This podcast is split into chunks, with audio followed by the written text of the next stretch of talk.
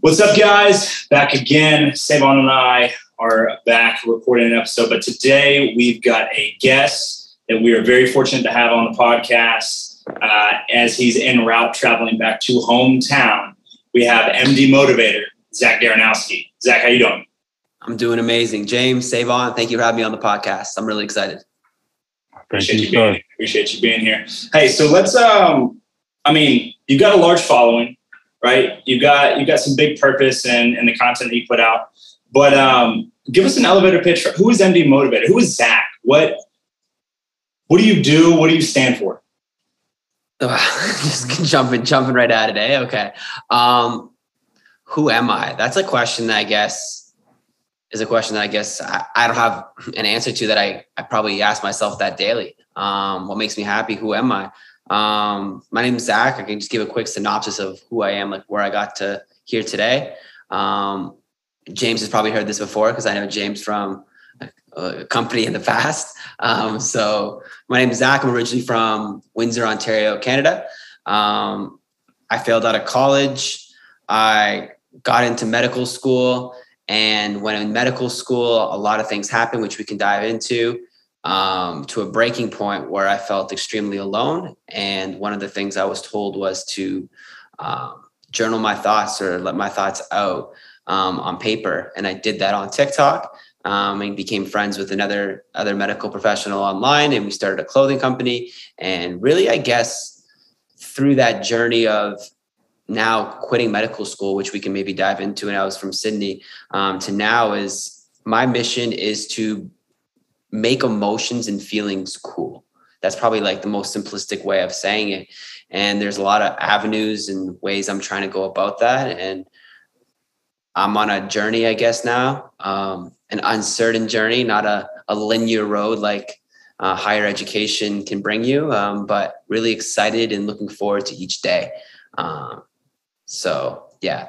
And this decision to quit medical school is about four weeks ago. So this is actually the first time really talking about it. So I don't have like a right answer for you guys. So I apologize. It doesn't like come out right. There's no proper way. It's just it's raw and uh, it's new to me still.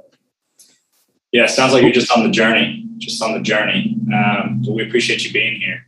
Um, Sae'Von, you, you want to, you got anything you want to start with? Yeah, I was just going to say, and honest, obviously, thank you for for joining us today, Zach, and, and being so uh, comfortable to just just be transparent. But that even point of what you made uh, uh, about not having the right thing to say, there there is no right thing to say, right? And I feel that that falls in line with with your mission to make emotions and make feelings and make transparent feelings be cool again, is because over who knows when it started really happening, but people kind of fell into this tendency where certain motions are okay to transmit and other ones we we hide and we, we we stash away. So what I'd like to dive into, so long as you're comfortable with it, is what brought you to the the most recent decision to change paths a bit and and, and leave medical school? Because I imagine that wasn't a you know a necessarily easy decision or a decision you took very lightly. So how did you arrive at that? Yeah, that wasn't an easy or rash decision at all. So January 2020 is when I started medical school at the University of Sydney. And when I started medical school, a lot of things really fell into place. So first, medical school was challenging.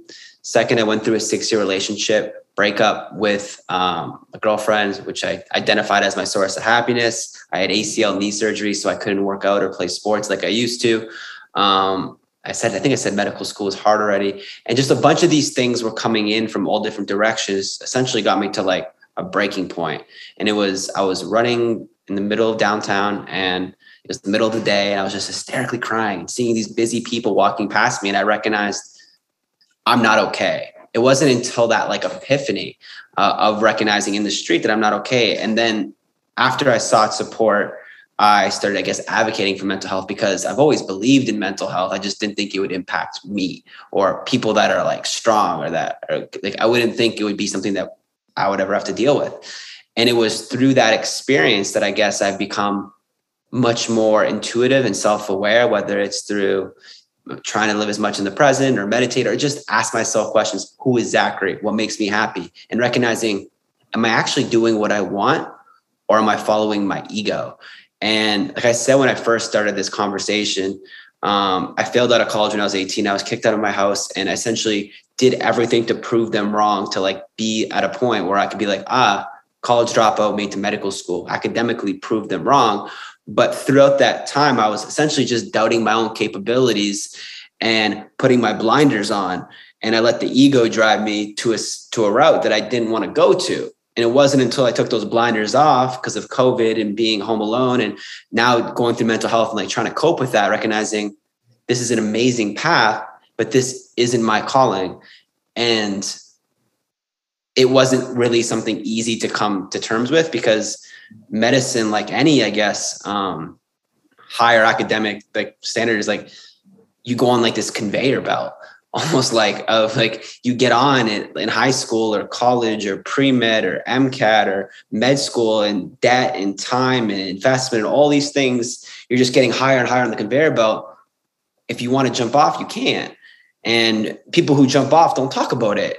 So I, I guess, vulnerable as could be, um, jumped off it. Um, and it wasn't an easy decision.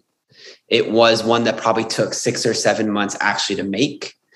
And after I click the button of like cancel, um, I've never been more looking forward to the future and feeling like this weight or this burden was off my shoulders because now I have the next 40, 50 years of me again to pave me again in whatever direction that goes.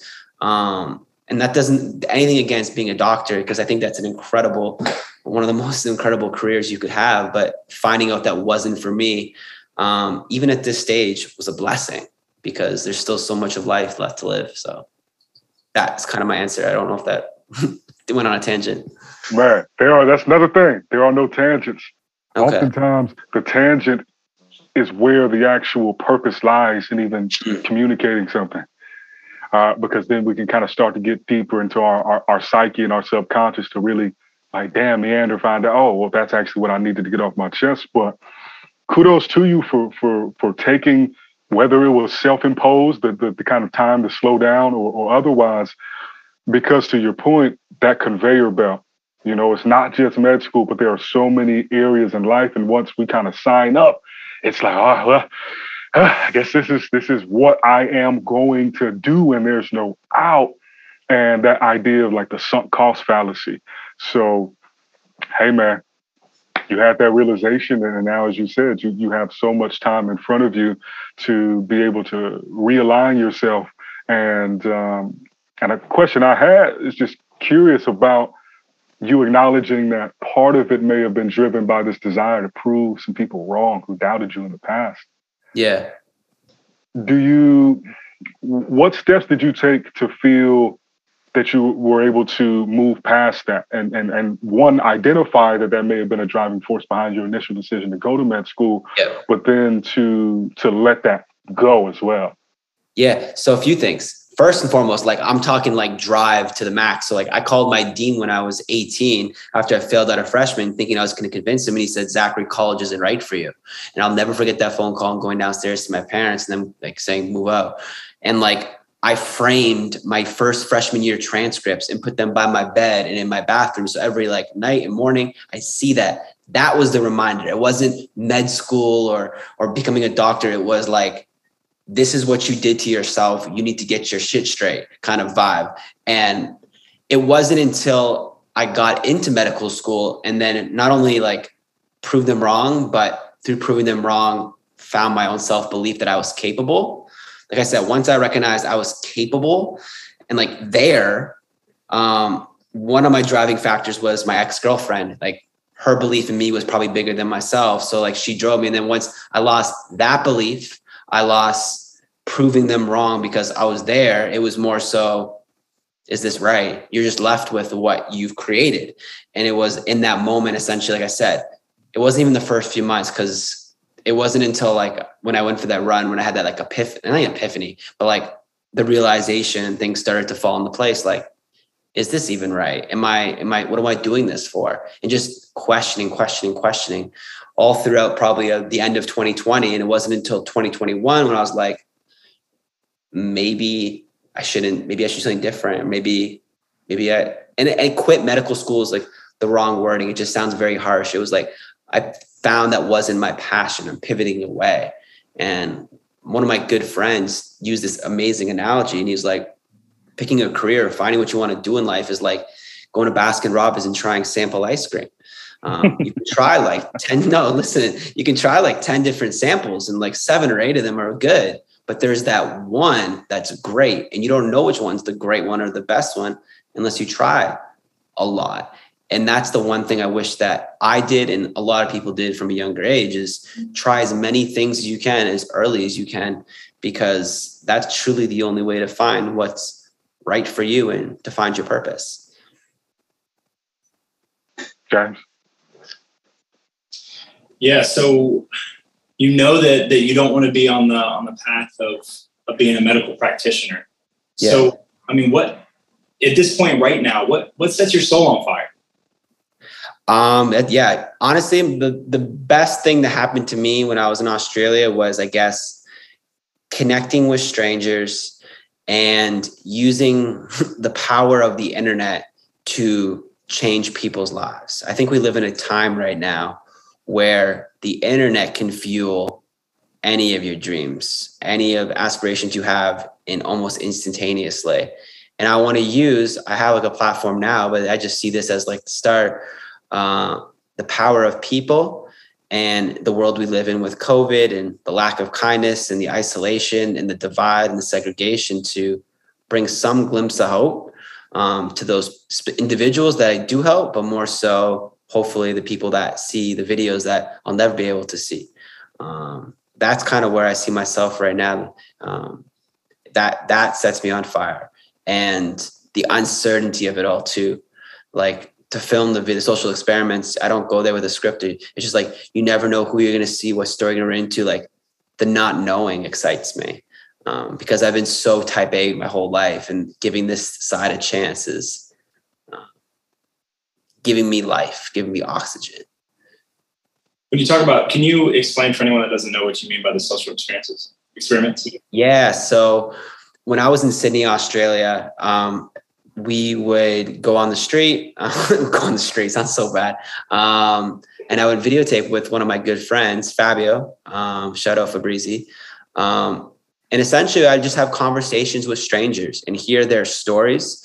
And whether it was through giving $20 or a gift or whatever whatever it was the goal wasn't to give the money or the gift but the goal is when you when i gave something or showed some act of kindness it opened like this door for them to reciprocate whether it was kindness or vulnerability to create that conversation whatever they wanted to talk about. And i wanted to hear their story. And so like we essentially there's two different people. One jacob he was 30 30 years old and a girl named rose who was 19 but overnight we raised i think seven seven thousand for jacob and we got him an apartment we got him a job we got him out of his abusive abusive relationship we got him a set of friends and essentially allowed him to get back on his feet and the same goes for rose in her own in her own way but I know so many people. Like I'm going back home to Canada right now to my family for the next probably three, or four months. And I'm blessed to have that in my life. A lot of people don't have that. And when you don't have that and you have nothing to fall back on, it's easy to fall down a hole. So if I can, not me personally, but allow the community that I have to help people get out of that hole, then um, I feel like um, that's good. I mean, that's good. Like, like I've learned that like the most like selfless acts is actually the most selfish acts. Um, it's addictive. It's the most rewarding thing is helping other people, and we get so caught up in like bettering ourselves, which you should always prioritize you, um, that we forget that any anything we do for other people feels better for ourselves. Um, yeah, someone talk because I'm just ranting. There's no ranting here, man. It's all no tangent, but it was a rant. It was no tangent. It was a rant, Avon. now, with that, what what made you even? Obviously, you know, there's a history online of, of kind of you know, man, woman in the street sort of thing. But was it another incident that just made compelled you with Fabrizi to go out and say, "Yo, let's let's let's let's get these experiments running. Let's because yeah. obviously, maybe not obviously, seems like they're that's like a, a pretty significant. Hey, let's just go do this random thing, but then yeah. to commit to it and wind up putting somebody in a home and just taking it all the way there. So how did that even get going? yeah so i grew up following speaking on like mental health topics whether it was depression anxiety social anxiety whatever the topics were like five signs or these are the signs be aware whatever it was like the stuff you see on instagram um, and it was amazing to see that that was impacting people to raise awareness. But after a while i'm like raising awareness is great but how come we can't just like actually impact people's lives like individually? Like that was like more meaningful to me. And so we started and that's what goes back to like emotions and feelings. Cool. What i'm really trying to do um, it's probably not shown the best yet but it will be in the next few months is i'm trying to bring like if you follow if you watched youtube back in like 2014 to 2016 those like almost cringy fake social experiments but make them mental health and like life changing together. So like I'm on like Omegle or wearing a Spider-Man costume or like whatever the, the, the, the prank sort of like thing is, but like making a social experiment and more wholesome approach to it um, to connect and change people. Um, and yeah, that's really what I want to do. And, and, and I don't know where that's going to lead me as well, man. So like, it's so new and like I'm still in quarantine. So like I haven't even really started that journey here in my hometown, but I got some really um, exciting ideas and I'm just excited to just see where it goes. Um, and if anyone's listening to this and they're questioning, like, are they on the right path?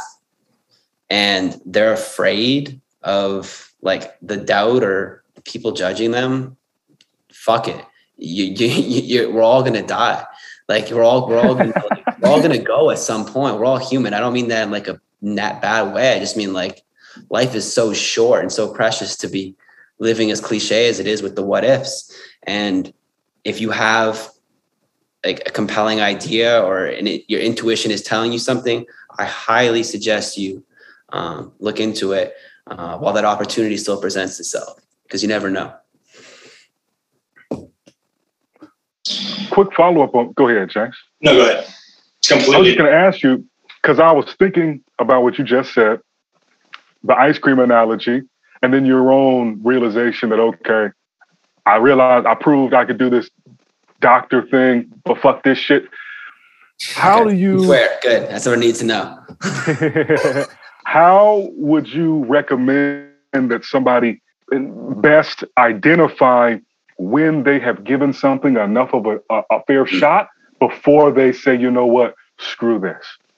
Or maybe, you know yeah. what, this is a good flavor, but I I want the great flavor. Mm. Let's try this next one. Damn. Yeah, that's a great question. I don't have an answer for that. Uh, if I did, I probably wouldn't have been in medical school. Um, that's the truth. Um, I don't know when it's too much, like you've tried, but I feel like as opposed to trying something for a short period of time, just try as many things as you can. Um, and maybe the quantity will be overwhelming, but yeah, I, I don't know. James, do you have any ideas for that? That's a great question. I mean, I think, I think it, like everything, uh, I think it definitely takes some, some messy, radical action. I think that you are going to have to put yourself in a position that you're moving so fast that you fall on your face. Uh, but as far as going as deep as you've gone, where you went and committed to that and then pivoted like you're pivoting, Oh, I mean, I've done that, but I haven't done it like that. That's mm-hmm. way deeper than I've ever gone and then pivoted. Like that's, I mean, we're talking undergrad, then we're talking, you know, apply the MCAT, and then we're talking getting into med school and then doing med school. I don't know, man. I think that uh, it requires a lot of focus, as I'm sure you obviously know, um, to get to where you've gotten. But I think also, you know, if you don't if you don't give it a fair shake, if you go out and you pussyfoot, if you go out and you you know, let's just just drop something in the bucket. Let's half-ass do this. I mean, are you really going to know if it's for you? Because I mean, as as silly as that little that little metaphorical picture is, you know, when you're mining sitting there, sometimes you're one stroke away from hitting the diamonds, and sometimes you're five thousand and you're never going to get to it. But do you really know? And unless you go out there and you try, You don't. And, and, and, and that's probably one of the biggest things I've learned is as bad as it may sound, it may burn you out. Try to say the yes to as many things as you can, not because of the yes, but where that yes may bring you that you'd have no idea that it, you could have had that connection through that. Um, that goes back to like what was Sae'Von with like trying as many scoops because maybe I don't like this scoop, but I'm eating this scoop, and the guy beside me's having, he's like, ah, oh, not that scoop. Go to the gelato shop next door. And you go to the next store, and you're like, ah, oh, I never even went to the gelato store, right? You don't know what, I don't know why we're staying on the ice cream. you get what it I'm fucking saying. works. Thank you. All right. But yeah, you get the idea. Try as many things as you can, as early as you can, and really give it a fair shot. That's the, I think the, the more, the moral of the story. Yeah, absolutely. So uh, let's talk about your, your following. How, how do you get to over a million on TikTok, over a couple hundred thousand on IG, 10,001 on, on YouTube? Can you talk to me about where that started? 12,000. 12, oh, oh, pardon me. Pardon me. it, was, it was literally 10,000 48 hours ago.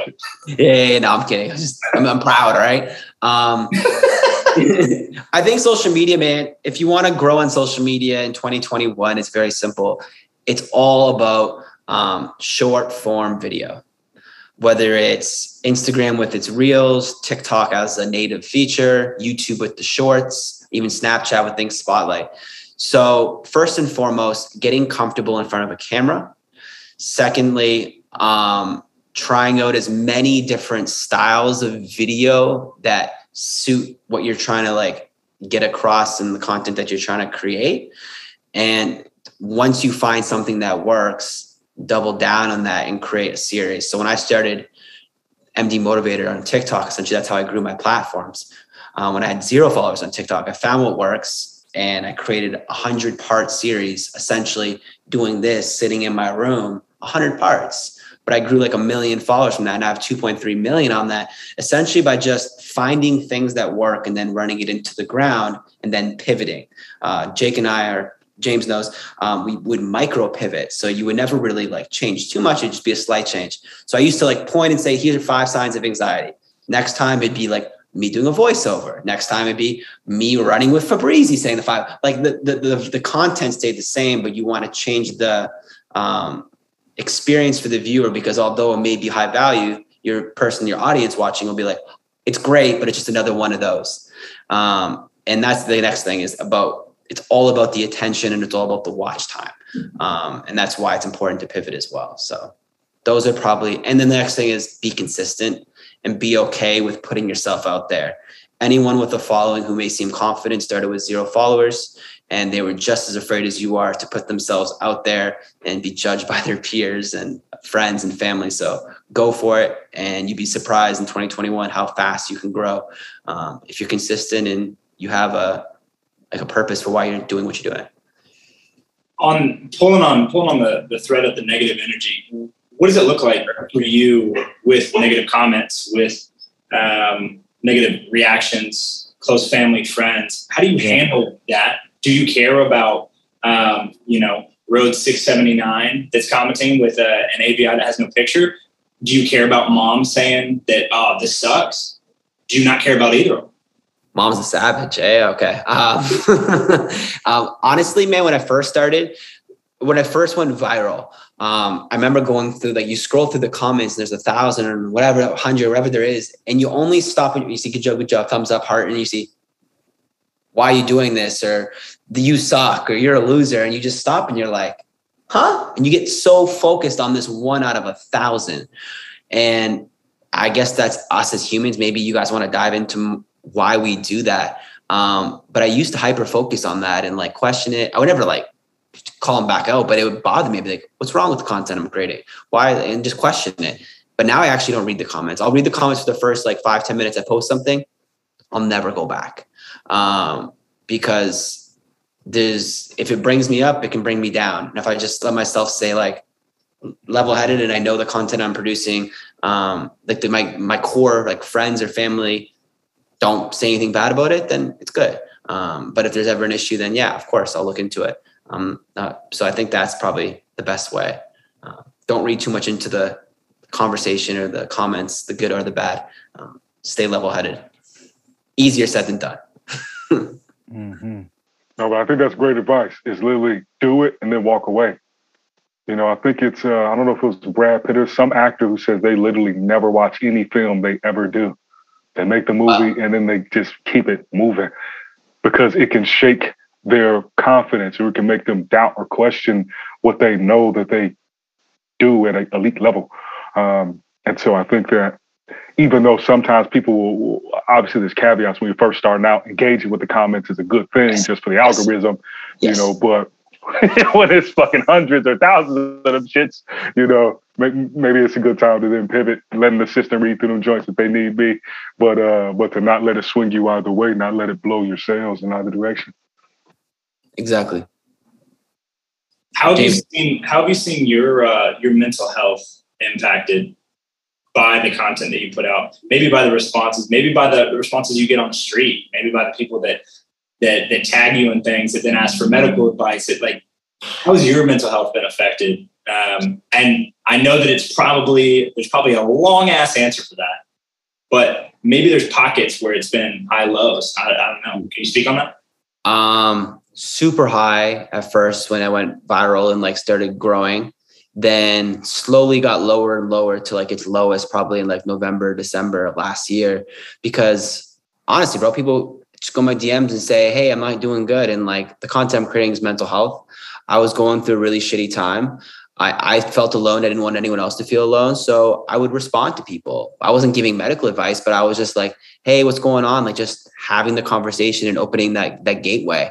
And then it was opening hundreds of them. And I was just getting so burnt out where I didn't even want to go to my social media because I knew I had to respond to X, Y, and Z because they were expecting a response. So once I was okay, what I'm saying with is not responding to like the average, I guess, DM and just keep moving forward, then my mental health was good again. Um, so I haven't really had social media hasn't really impacted me since then. It was only when I was trying to like stretch myself too thin when I couldn't like perform as a medical student or even post or do life with like trying to respond to people um, or feel like I had the answers. And oftentimes people weren't looking for answers; they just wanted to be heard.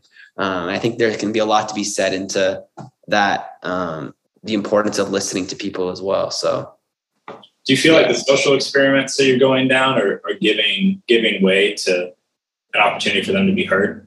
Is that why you're so drawn to doing this? I think they not just heard. I just know there's like immediate impact. Um, to I don't want to say what I'm doing because I don't want anyone to steal the idea. So I can't say the idea yet. I'm sorry. I'm sorry. No, but, you're good. But you don't speak on everything that you're doing. Yeah. Um, yes. I, I think there's more good in terms of the good that will happen for that person people like banding together and also feels really gratifying to help another individual and also from a perspective of if i was 19 years old and going through something and the other person was 19 and their life changed there's hope like that's the biggest thing is when you get down this hole and it starts to get dark at the top you feel like it's just like this is where i'm at this is what i'm meant to be and feeling like stuck and if you've ever felt stuck uh, shout out to you because I, I, feel you. Um, but I can promise you, um, with the right support system around you and your ability to say, hey, I'm not doing okay. You don't need to go into full details. You don't need to say what's going on. Just spark something of a conversation. You'd be surprised at people who may be going through something similar or just the power of someone who can listen to you can have. So um, I have no idea where I'm going with this, but just speak up if you're going through something because you're not alone and legit, it changes your life.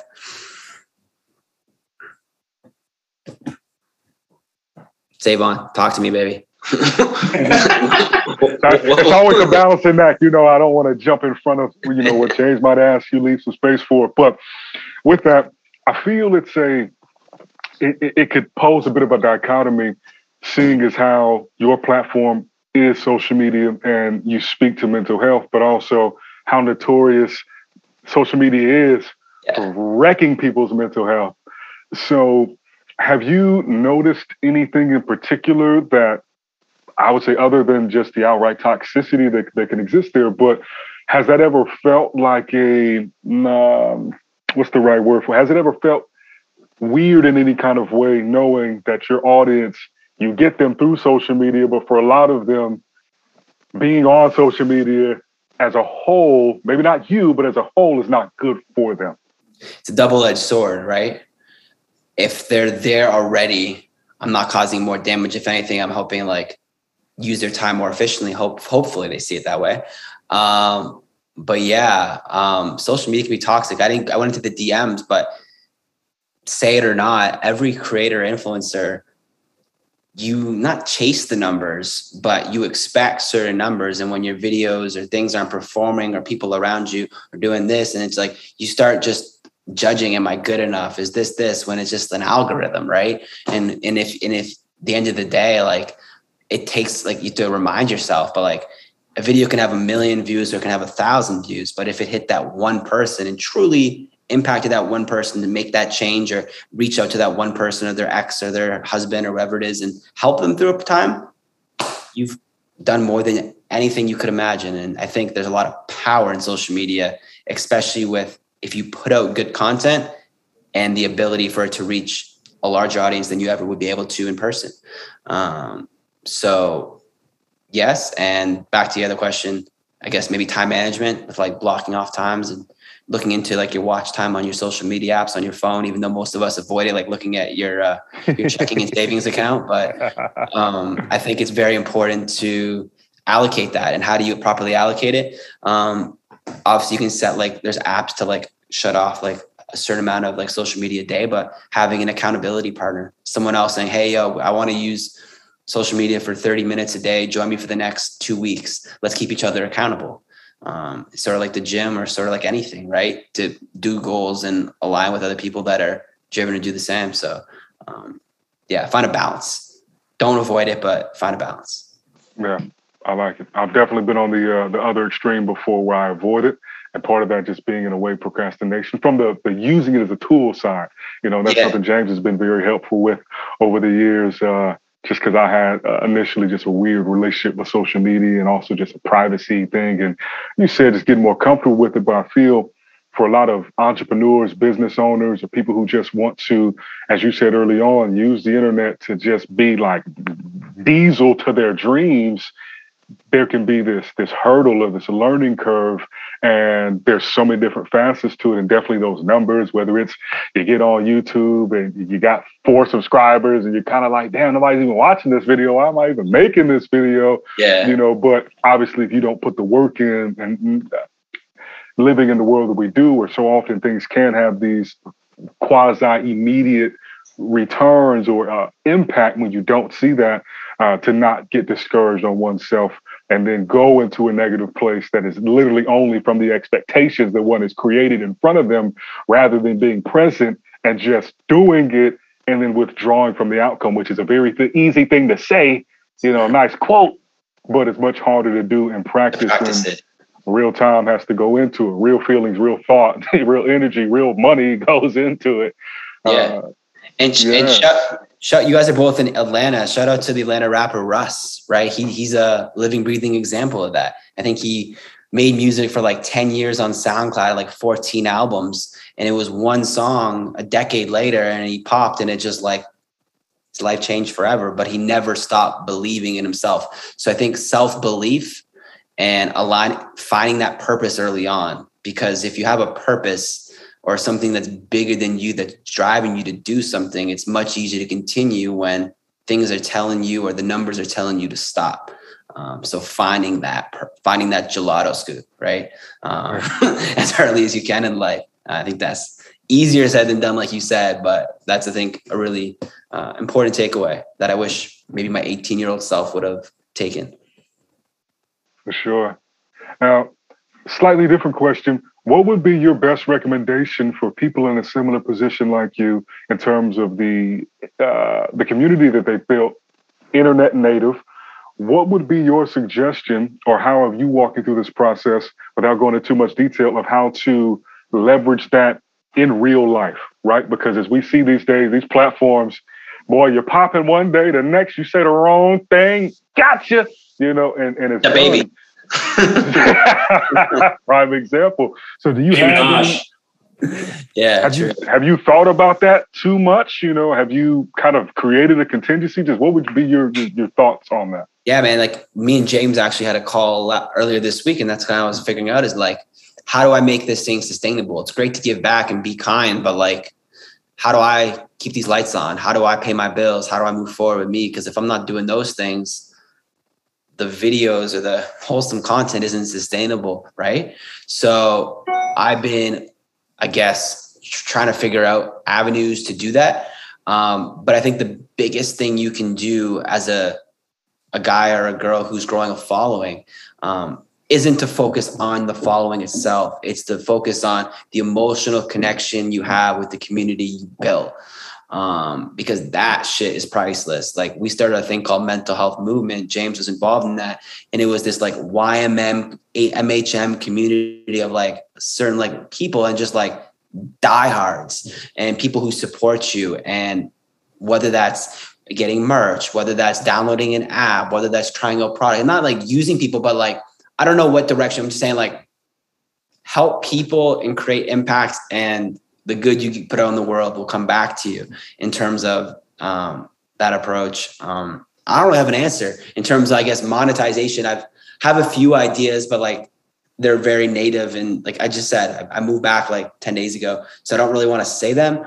Um, maybe cool. I can Maybe I can say one. Maybe I'll say one. No, no, no. You don't even got to get into it. It was more so the whole methodology or the mindset. I think you said it about yeah. the emotional connection. I was curious your thoughts just because as as generous as the internet has been for the people creating things for folks and for people, you know, like I am and still today who find people through the internet who change my life drastically by the information they share, how they go about sharing it, but knowing at the end of the day, the internet is something that's beyond our control and these platforms in particular. So I just wanted to, to just give some space yeah.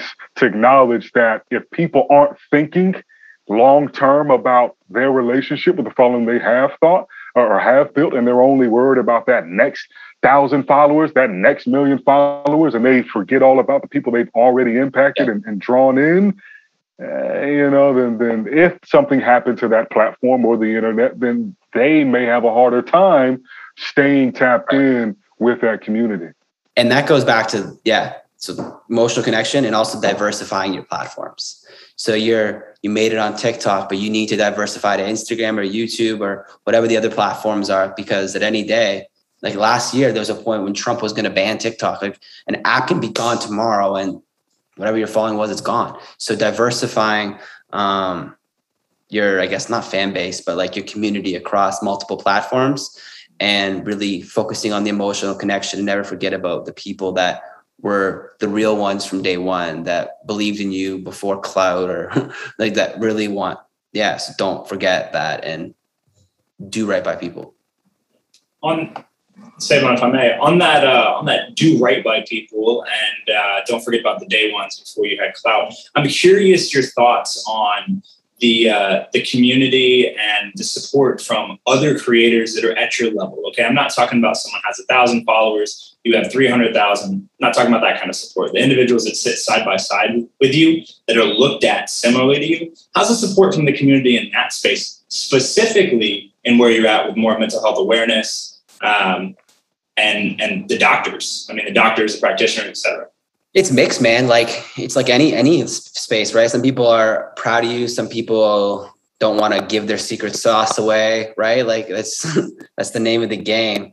But i think from like a creator standpoint people are much more vulnerable if they know you're a creator and you've been doing it like for a year two years like saying i'm burnt out or i don't want to do this anymore. I just need some time. Like like like a lot of your favorite creators um outside mental health the ones that i know at least their life isn't what they show. And I know that's very obvious to say about social media, but like them just straight up saying it in some of these chats, I'm not going to say any names, but like you'd be surprised. And like, it's sad. It's sad because like it goes back to I think what we were saying with Sae'Von with chasing the numbers or the numbers aren't where they want them to be and always trying to go viral to be the next best thing. It's, it's scary um, that that is um, sometimes the sole driver for some of these people. And when you lose that, they lose themselves and just being there for people and getting it. Um, but from like I guess what you're saying from like a medical professional or Dr. Kojo or just like people that are like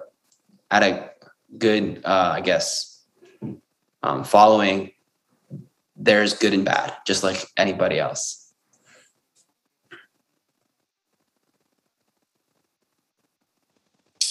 Do you find yourself in a position where uh, those people that you know you said it's a mix of good and bad um, are more people leaning and giving to you in the community? Or are they taking from you?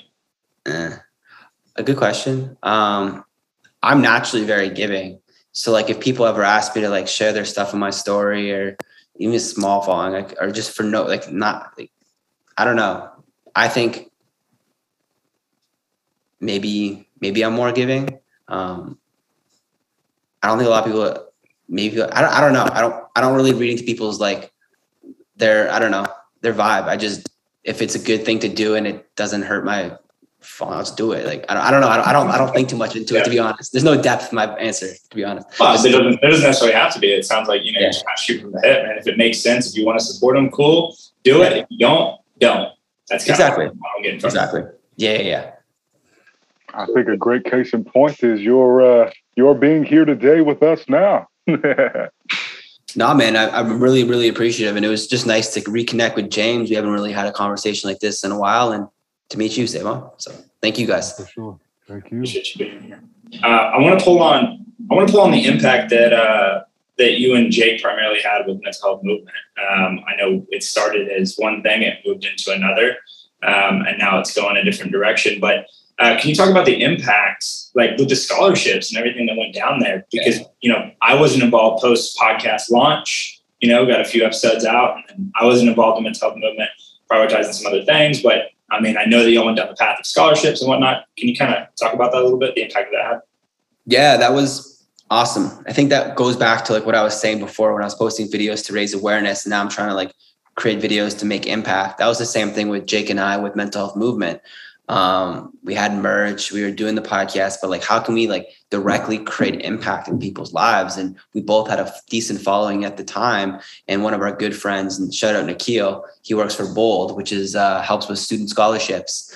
Um, and he we contacted myself and we set up a, a, mental health movement scholarship alongside of bold where we gave four students uh, a thousand dollars each and then we actually just did that again. So we've given eight thousand um, dollars to students. Um, also, we've given over $10,000 away to uh, nonprofits for mental health um, over the year um, through the selling of merch. So, like, being able to, like I said, help individuals um, through the power of the internet is amazing. And it was just through a friend, Nikhil. Um, friends with him when he started TikTok um, early 2020, and he just started getting a job at Bold the scholarship place. He's like, you guys are perfect. How would you like to get, how would you like to be on board and be part of the scholarship? And we'd love to. So um, anything that can create impact, Jake and I were behind. Um, and that was just fortunately another way to do so. What was the process like in terms of applying? How did y'all decide who? Yeah, that's a very good question. Scholarship. Yeah, yeah, yeah. So we gave four away twice um, for the first. So they were both both sets were awarded to high school or college students in the US who have personally struggled with mental health or someone really close to them who it's impacted their lives. Um, and they would have to write a 300 word essay. And there was, I think, over like 10,000 applicants or something ridiculous, like a crazy, a crazy number. And fortunately, the good people of Bold were able to narrow it down to the, the 100 finalists. And then Jake and I went through 50 and 50, and then we chose 10, and then we chose five, then we chose one. Um, so that was kind of like the process of how it went. But I was definitely blown away by the amount of people that, uh, that wrote essays because that's a lot of work. if I saw that, I'd be like, ah, maybe I'll come back to it. But like real, real people and real stories. And it was really and that goes back to what I was saying before is like there's so many people going through stuff that you'd have no idea. I think um, mental health, the biggest issue with mental health is how invisible it is. Yeah, dark room, Uber Eats, sad, like the shovel look, yeah, but like the person who goes to work every single day, goes to the gym, is super kind to you, um, high energy. You'd have no idea what some people go through. Yourself, James, myself, right? So it's like always be kind because that really can uh, matter. It can make it matter. It matters. Um, so yeah, I guess it's given me a new perspective of people. No, I bet. And even throughout that experience, because it, it makes me think about when you opened up your DMs for people to voice themselves to be heard. Did you find that going through that, reading those essays, was it hard to do? Like, did it drain you, or did it kind of invigorate you to know that y'all were touching these people? Because I imagine reading through 50 stories of what people are struggling with. How did you, how were you able, that's a better way to ask the question. How did you keep your mental health in a decent place as you were looking through so much of what people were dealing with? Yeah, it's about finding a balance, right, man? Like, I think whether it's spending more time away from your screen that week, whether it's going to the gym, whether it's having your favorite pizza, whether it's going out for a hike, but if you're gonna like do something, associate something that's out of your daily routine that's more emotionally draining, like reading 50 essays, make sure you have something else in your schedule that's going to combat that and bring that self love and self care back because that 100% battery is going to drain whether you like it or not. And you need to find a way, um, whether it's a scoop of gelato or whatever it needs to be to get that battery back up. bring it back. hey, man, but um, on on that uh, on that scuba gelato or uh, or a hike or what have you, how have you uh, seen your physical health play into bettering your mental health? Bruh, my physical health is probably the worst it's ever been. I haven't been to the gym in four months because of three months of like like Australia being in lockdown and now in quarantine. Um, but in terms of when my mental health was at its lowest, it was bad, man. Like I had ACL surgery and like I wouldn't even like do my rehab like like required rehab, I'd be like skipping, and I'm like, this is so stupid. Why am I skipping? And then I would order food because I wasn't feeling social enough to go grocery shopping. So I would eat food I shouldn't eat, and just like I saw things snowball. So my physical health was severely impacted. Um, but when my mental health started to feel better, I didn't immediately just go to broccoli and vegan protein. It wasn't like a right. It, I don't know if that's probably the best, but like it was slow that I was noticing I was making smarter, smarter decisions, small things, and it built back to where um, I'm in a good space. And I guess in terms of my diet, I'm no vegan superpower like my friend Sae'Von, but um, I'm excited to get back in the gym. I've been doing my ACL rehab still about 18 months out, and just like it's uh, the physical health is a journey, just like the mental health. I think they're they're one and the same. Yeah, I think both of us, uh, everybody here can agree with that. That was a very good, good question to pull out, James. Yeah, um, man, it's uh, it's interesting to see. You know, I don't think you as an individual, Zach, since since I first met you, have necessarily changed. But I do feel, from what I can see publicly, but I do feel as though you're leaning more authentically into what you want to do on a daily basis. Um, I'm curious as to uh, do you ever just get tired of having millions of people that follow you on social? Do you get tired of having to post consistently? Yeah. Day in, day out? Wait, like, yeah, man. talking about but, that. Because it's like yeah. at some point, isn't it kind of like a rat race in some regards? Like if you stop, your influence goes away. It's like roulette, right? You're at the table, you're like doubling, doubling, doubling, doubling, but it's like when do you leave? Or when are you content with what you have? Um, I think that goes back to like not trying not to chase the numbers and purpose. And if I'm doing like two videos a week where we raise ten thousand dollars or change this person's life, like for impacting people directly, I get less caught up in the numbers of social media and know that like on the ground, like we changed these two people's lives this week. And that's helping me. That's why I want to get more into that stuff versus what I was doing because it's less focused on like quantity and post, post, post, and more on just like this is the direct impact and hopefully the community will support that and just like yeah um, that is probably the biggest thing. Um, but yeah i get drained from posting on social media. And i've noticed um, since i've grown on social media like when i put out messages now that i'm verified which is a blessing um, people respond quicker.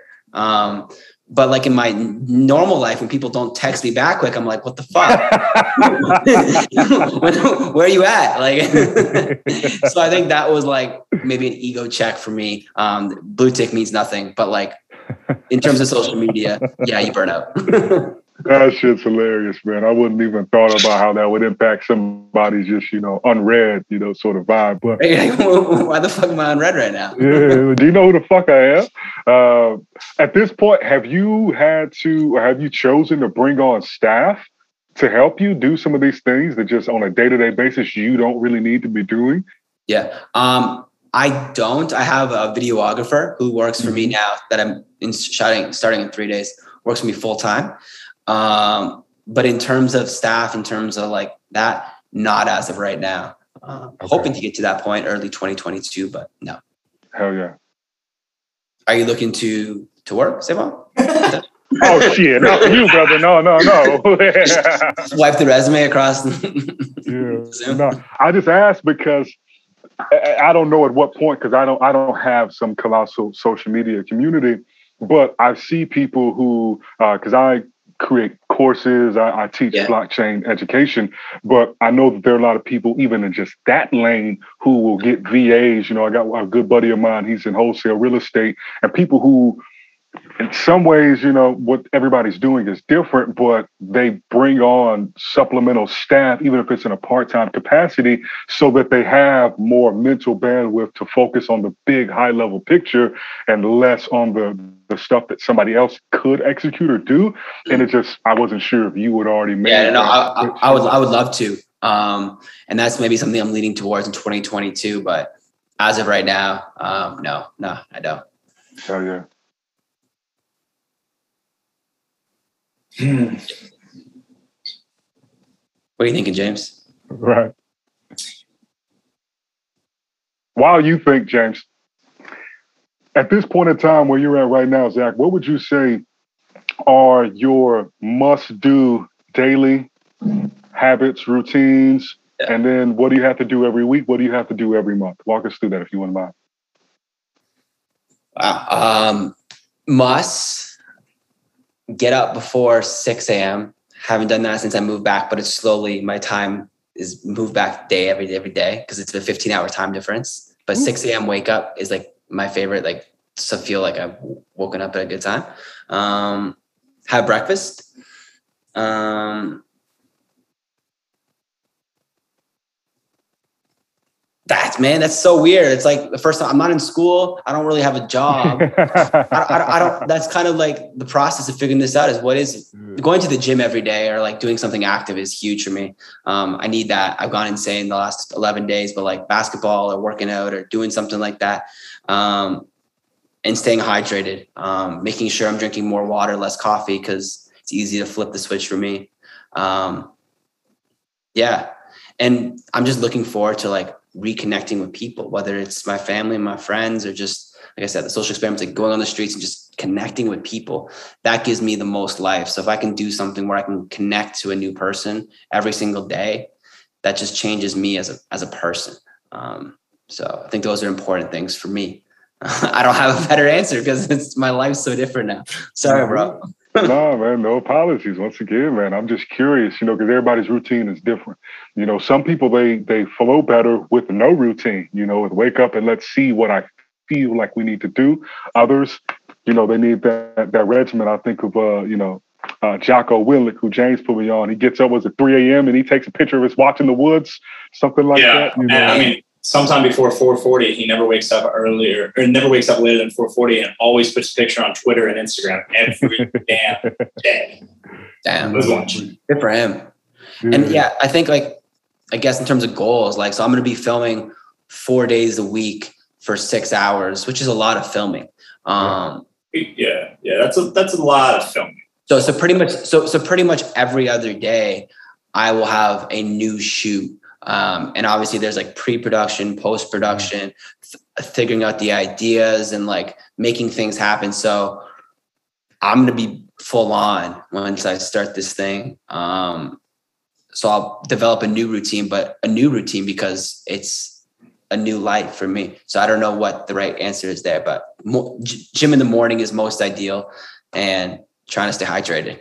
That's so generic. That's your answer. You know how I can tell. wiki out. Yeah, I can tell you just got out of med school because you keep thinking about things in terms of right answer, wrong answer.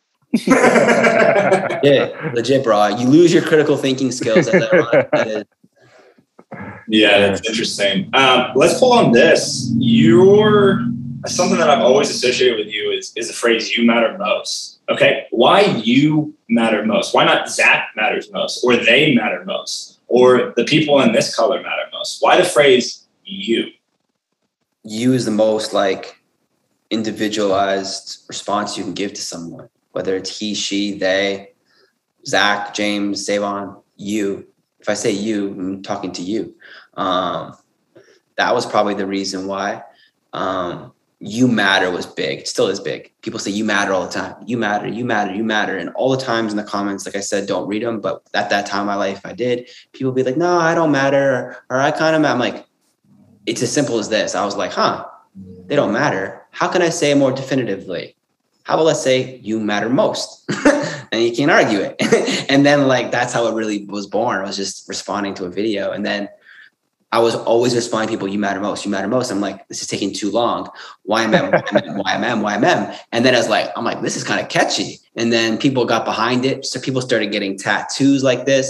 People got car stickers. Teachers were putting up signs in their classrooms. Like that was what i mean. Like that felt way different than a following or likes. It was like that real deep emotional connection with people I've never met. I'm like, wow, social media can be powerful and beautiful if used correctly. So that's kind of how it was born. Um, and it was very simple. Just, yeah, that's it. Have you studied a lot about affirmations? I was about to ask you about gratitude.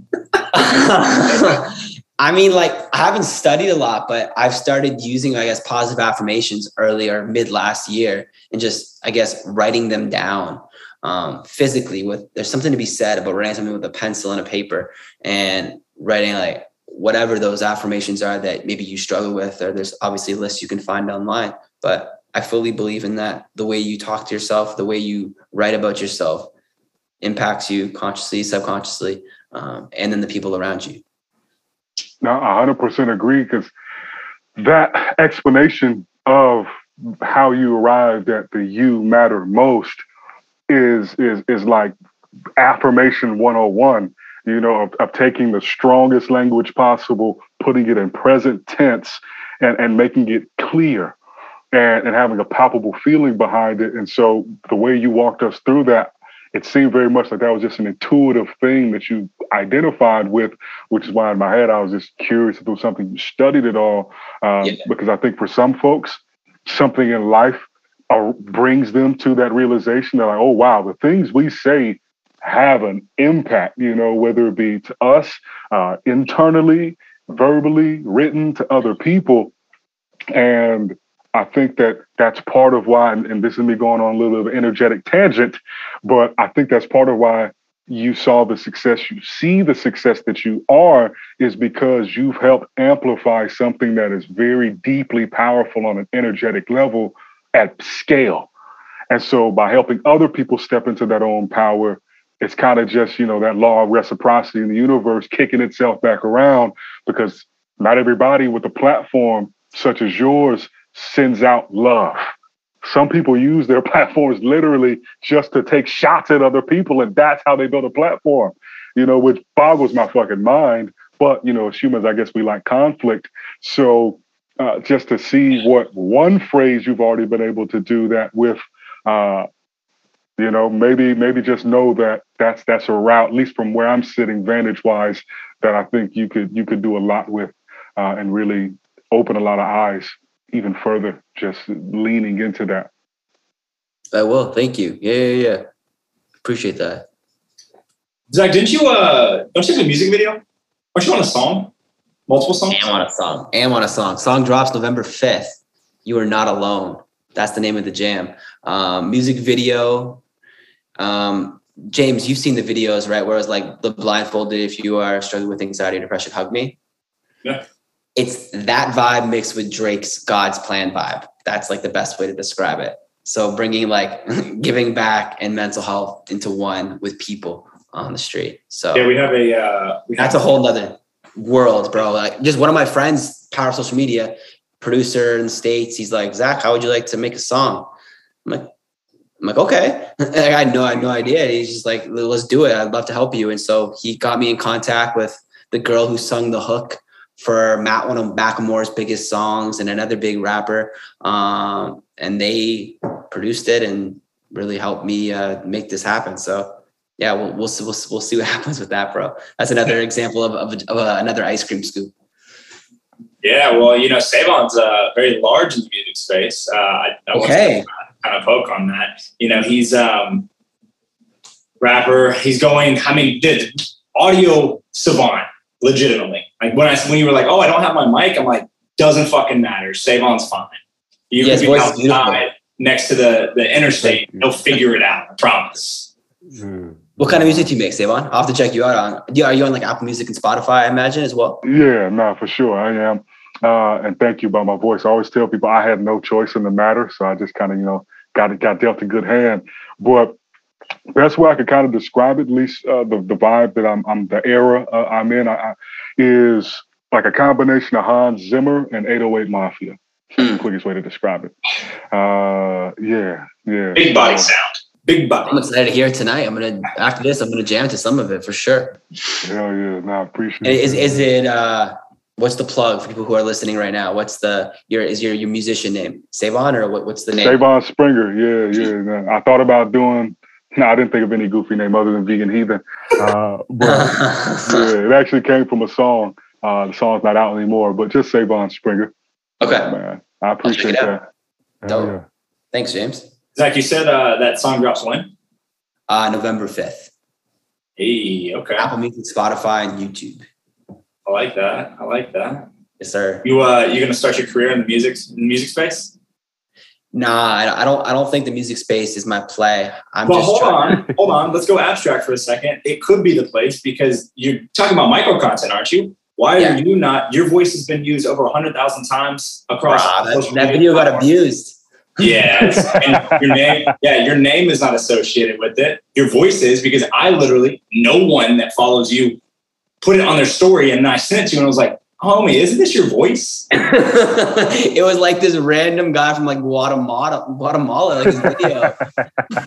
yeah, use use your voice. But what I, uh, the reason why I even say that is, you know, TikTok with with these small these jingles, these things that are used. I mean, have you thought about running down the path? I mean, have you also thought about, and Sae'Von can talk a little bit more about this, about the NFT side? Did you have an audience? There's a yeah. lot of stuff popping in the blockchain space. I'm sure Sae'Von off rip would just have some ideas. Yeah, I would be more than willing to listen to that. Sae'Von, if you have any thoughts on the NFT space, and if I was wanting to enter it, how would I do that? I think it'd be it, it would go back to what your ultimate outcome, what you'd want that to be. But uh, I'll be I'll be mindful in a sense of you know not I can hit you directly with some of these just because you know we don't want nobody biting your stuff. Basically, uh, it, it, there's a couple different ways to go about it. Some people they'll create a piece of artwork. I think that's the most common thing that people are, are familiar with, and I think that even if you literally, if you did nothing more than take the YMM Literally, if you did that, man, enough people support you. I think at that point, then tie the residual, tie a part of that into a charity, into something that you know will go forward and produce more good for people. So it could be, um, you know, a different type of scholarship. You know, maybe it's something that that funds an apprenticeship where people can go and have an experience or experiential scholarship. Uh, but you could definitely tie that into being funded with the royalty mechanism on the back end of your NFTs. And that's something a lot of different companies are doing, or they'll literally sell the NFTs in support of charity. So you can do that a couple different ways. Uh, you could do it with audio. You can make the NFT not just visually based, but visual and audio. You could have it associated with an experience, whether it be a call with you, a meet and greet. Uh, I mean, it it's so wide open. It's almost like asking somebody, okay, how are you going to succeed on TikTok? Right? It's like, yeah, well, there's some tenets, but how do you want to approach it? Okay, interesting. I have to, and I've obviously seen NFT, NFT, NFT all over the internet, but I haven't really dived into it because I didn't really know what it was or how I could get involved. So uh, if I was, I guess I'm legit a beginner, never done any research. What resources would you direct me into like find out more information or to learn more about it? Any YouTubers or sites that you'd recommend? Yeah, so you could definitely go to OpenSea io or com but that's okay. one of the biggest marketplaces where they sell it and i'm pretty sure they have some informational content there uh, but you can look that up you can look through gemini they have like a encyclopedia thing but honestly man if you just go on youtube you type in what is an nft mm-hmm. then you'll get a bunch of videos james okay. was talking about uh, i think 137 p.m they did like a 100 page write-up on it uh, but basically all it is all an nft really does is it is verifiable authenticity. That's all it actually is. And so the beauty behind that is people like you can then have something that anybody else will know with 100% certainty this is authentic from Zach himself. Like this isn't a fugazi, this isn't a ripoff. Yeah, no question it. There's no questioning it. And then you can associate programmed royalties into the back end of any resale of that NFT down the road. So if you issued, let's just say you took a, a, photo of your tattoo, you had somebody do like a crazy illustration of it, and then you put like a dope audio behind it, whether it just be instrumental or a voiceover, you know, something like an Eric Thomas type vibe where you're mm-hmm. just, you know, speaking life to people, and you sold that, right? You can mint one, you can mint a hundred, you can mint ten thousand, you can mint any number you want, but once you sell out, the only ones you'll ever make are done and then if somebody wants to sell it down the road, whenever it sells, there'll be a royalty that's taken from that. And you can set what that is. It can be 1%, it can be 10, it can be 20%. And that will automatically get sent back to the wallet from the account you created it with.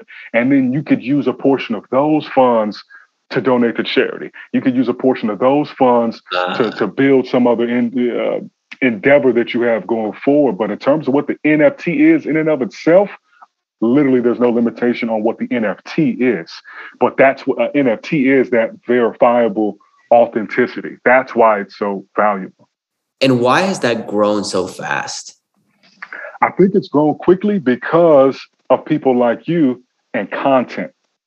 Because it's hard to stop somebody from ripping you off on the internet. You know, you can literally have a thought. you know, so when when people go through experiences like that, it's like, okay, how can I one protect what I'm doing, but how can I also protect my my community so that they know this is actually coming from me, this isn't coming from me. And so when people realized there was a way in which they could legitimately authenticate that at scale in mm-hmm. a way that's verifiable on the blockchain, but then you can tie a royalty to the back end that's when artists saw an opportunity to say, damn, you mean not only can I make sure that anything I sell is 100% legit, but also in perpetuity, I will get a check from this. So that, because I think we're just now kind of seeing us go through this next wave of a renaissance where people begin to value art again. Mm-hmm right? And really place a premium on it. And we've seen that by people getting on YouTube, getting on TikTok, and now, you know, they've created six, seven, eight, nine figure businesses from their thoughts, from a creative pursuit. And so people recognizing that they're saying, okay, well, why don't I really get the maximum value out of my creativity and not by necessarily charging people anymore, mm-hmm. but just by having this programmatically built in to the lineage of this thing, this NFT. And that way people don't get charged more, but I'm always going to see a representation in real time of how the world is valuing my art. If people don't buy it, if nobody else sells it again, cool. But if it continues to sell and sell for more, even, then that residual just comes back. So I think it's just the hybridization of that. We're in a bull market, so there's attention on it. And you've had, you know, the right influencers jump on board, people like Gary Vee, people like mm-hmm. Christie's mm-hmm. auction house. So I think it's just really kicked off this this intrigue Okay. Nah, you seem super passionate about it. I'm gonna have to check it out. Um, and I love the idea that you said how long term this could be with the residual return. Um, and you don't know where it can lead to. So, um, yeah, thank you, thank you for explaining that because I haven't done any research, and that was a beautiful introduction to get me excited to want to actually learn about it. I appreciate it. Yeah, no, no, no, man. Thank Happy you. to help. Happy to help. Zach, what um completely unrelated to NFTs. Three top, uh, maybe maybe some broad strokes, or even all the way down. Uh, three top tips for for individuals that are tr- that are on social that maybe they maybe they've gone six months, nine months, twelve months, consistently posting once a day, twice a day, three times a day. They're getting no traction. What do yeah. you recommend? Insanity is doing the same thing. Finish the sentence. Finish it. It's same thing, expecting different results. That's my guy. Yes. So quite oftentimes people on social media, they're putting out the quantity, they're being consistent, but they're not changing it. And my biggest piece of advice is if I want to talk about anxiety, I need to do it in like 25 different ways. And I don't know what those ideas are. I, I could explain you, but like try all these things. It's about just trying as many I'm now beating a dead horse. As many ice cream scoops, finding the scoop that works, and then digging into that until there's no ice cream left in the carton, and then going to the next one. But like, I guess it's the micro pivoting of the idea, maybe replicating other creators um, that have done it, and not replicating, but like using them as like a template. Anyone, that's the other thing. Anyone who creates content you're never actually copying someone. We're all doing we're all different human beings so our the way we actually create it is completely different. So don't worry about that. Um, if you feel like you've copied obviously give them a, a tag. Um, getting on trends i never do any trends so i can't really that. Um, that's a really good way to like pick up quick but the issue with trends is people who follow you, if you go viral from trends, they follow you because of the trend, not because of the content you create. Therefore, you're not really creating a community. You're just creating this like fake, fake fluff sometimes. Um, but I guess trying out new things and always trying out new features and platforms. So Instagram, really the only way to grow on Instagram right now is reels. Um, any new features, the algorithm is going to organically push.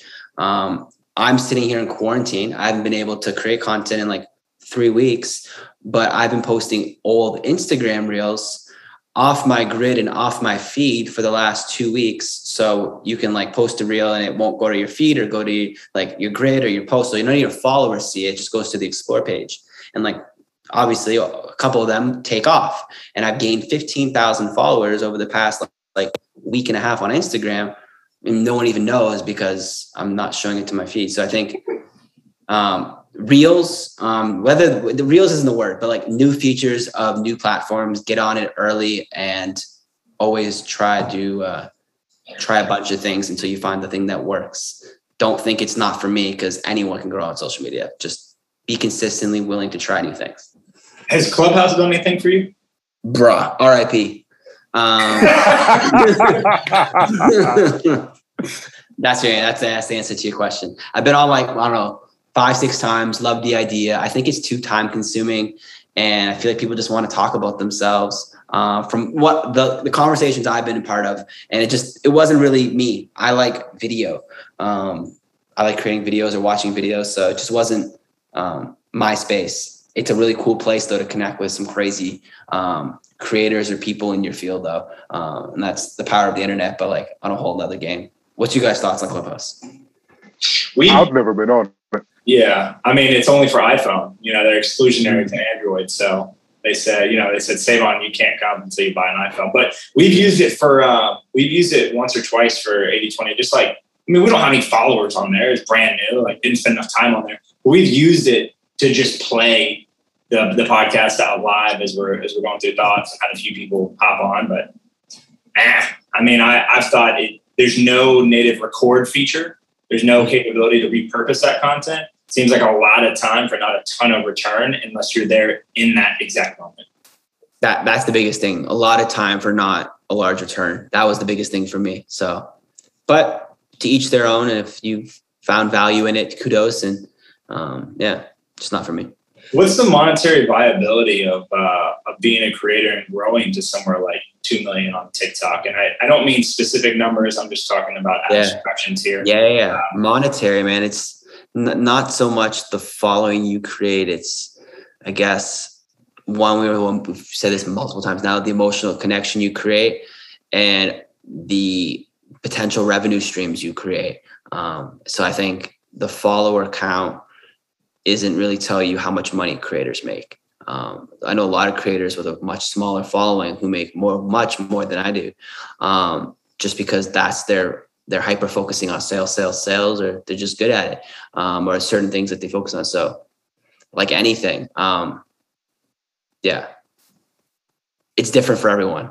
Um, I'm trying to now like on this new path of being an entrepreneur and doing this as like a full time career, dipping into all the ice cream.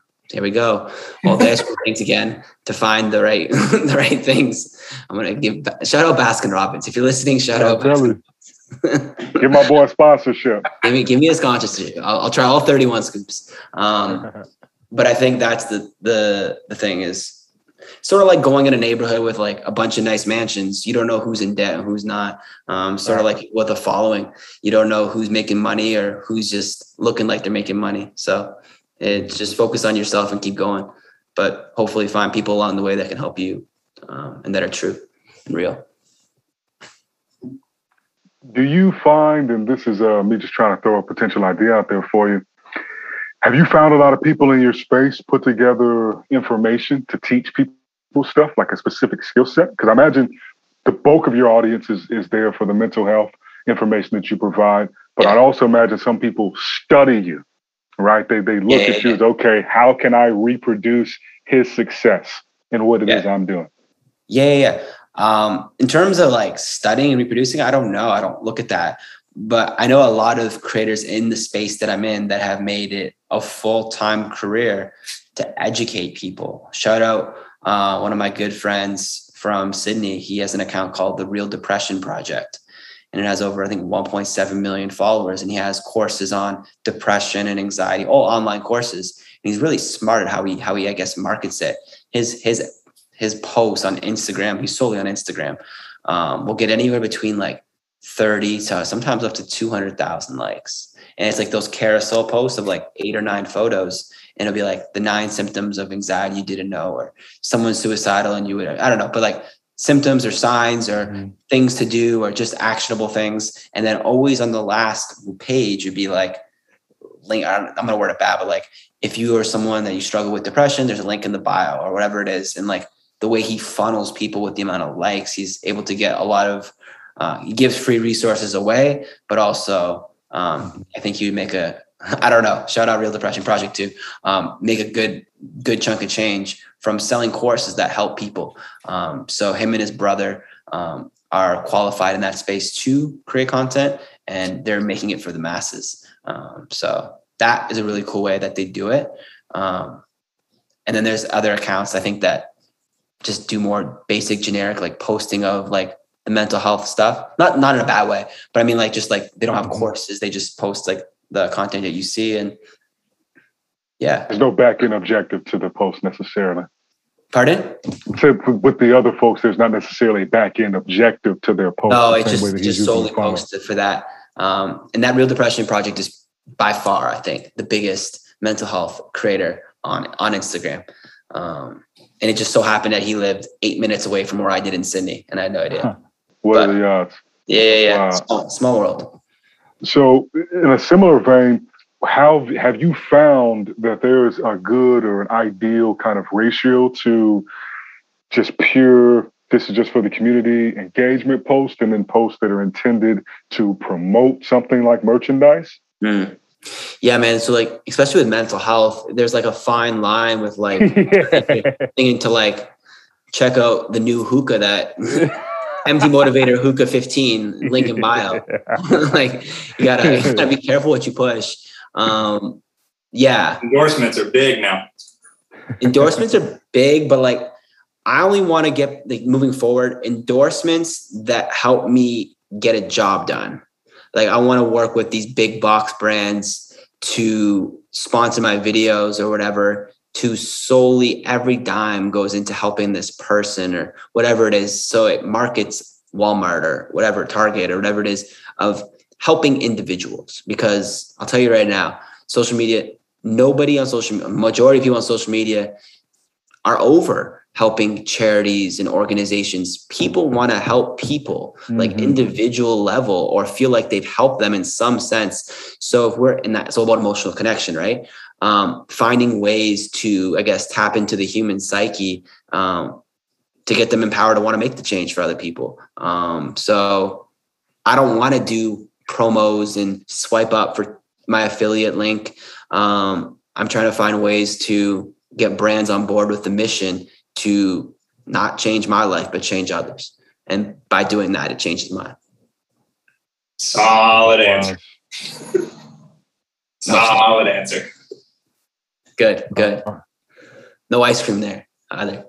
No, no ice cream, but no bullshit either. I mean, you it's sincere. You know, a lot of people a lot of people find a platform, find a podcast, find a potential sponsorship for somewhere and and say they're one thing and they do another. Uh, I think it's it's pretty clear by the way that you've already started to pivot on social and what you've communicated here and what you've communicated off camera too about your mission and where you're going. I mean, there's there's something to be said. You you said you know awareness is cool, awareness is great. That's maybe the first step. Acknowledgement that something exists is a great first step. But how do we take it further? Um, you know, because I I think that there's as a creator. I mean, and you know this better than both of us do. You've been more consistent at a higher volume for longer. Like it's it's cool to get vanity metrics, but what does a change look like in the world? Like, is the world actually a better place because you're here, or you yeah. Taking up air that could be better used somewhere else? Amen. And to put things in perspective, I don't know if you guys follow Mr. Beast. Um, shout out Mr. Beast. He's like one of the biggest YouTubers in the world. Mm-hmm. I was watching one of these interviews where he talked about his first brand deal on YouTube. Um, he was offered by this app to they were paying five thousand bucks to create a video. Most creators would take the five thousand cash, they would probably pocket four and use one to make the video, a thousand bucks to whatever the video. And he says, we need to find a way to double that to make it 10,000 because the title is going to be much more powerful. And every penny I'm going to use to help someone who's homeless. So he ended up giving someone $10,000 cash to a homeless person and changed his life. The video went viral. The app got lots of downloads. That's not the story. But every video since then, he's always doubled and reinvested, reinvested, reinvested, never expecting or wanting a return. And he's built this fucking powerhouse. Um, a lot of people want that short term gratification or like, get my thousand dollar sponsor post or take this, take that. But where, how far ahead are you going to be in six months or a year's time? Um, I quit medical school, right? So like at the end of the day, like when I'm gonna be on the street in a few weeks and doing these videos, I'm gonna be like, you could have been a fucking doctor.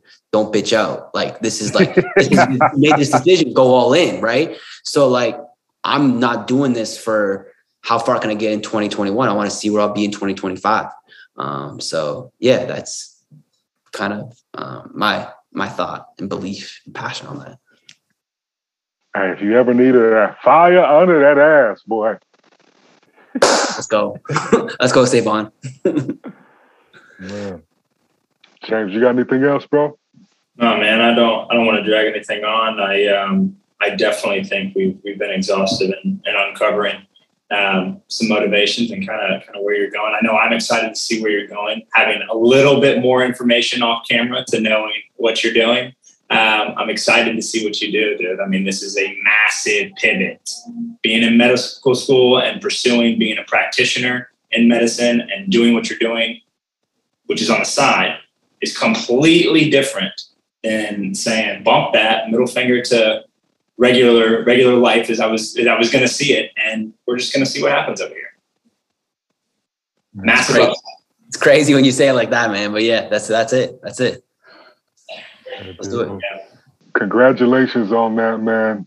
It's very inspiring. I can only imagine what it's like to be in your shoes and make that change. But, you know, like you said, insanity is doing the same thing, thinking we're going to get a different result. So uh, I have no doubt that whatever it is you decide to push along uh, for the next five years, next 10 years, what it looks like at 20, you're going to crush it. You're going to do great, man. And thank you for being so generous with your time. I know you had some context with James prior to this, and uh, y'all y'all graciously allowed some of my music to be on the back of some of your podcasts. But you've been super super open with us, and and, and it's really really appreciated just your sincerity uh, with us because you know not everybody's a straight shooter. So thank you for that. Thank you for your honesty, man, and it's been beautiful. Thank you, bro. Thank you. Thank you, James. Thank you guys for having me. And yeah, this was awesome. So Also, Zach, I don't know. I think I mentioned this a while ago. Uh, Sae'Von's music, that first episode when I chopped up all the stuff with Julie Smith, that's his music. Small world. Wow, I did not know that. Yep. I, will have to, I'll have to go back and listen to it. I forget the music, but I forget the episode. It's a long time. Yeah, ago, the, I mean, that was the first episode. Dude, that was the first episode of, mental, uh, of You Matter Most podcast. Oh, gee, so, like when it was still one when it was still mental health movement podcast before all the all the stuff. Or the YMM podcast before the real AK and all that. yeah. Go down that memory lane, bro. Yeah, yeah, yeah. Wow. But, uh, but his uh, his music was uh, on the back end of all the YouTube videos for you know the cards at the end, and then also on the on the podcast on the intro. Those first couple episodes, man. So he's been with us at MHM for a while now. Well, I'm gonna be downloading his Apple Music tonight, so hopefully it gets me through my run that I have planned after this.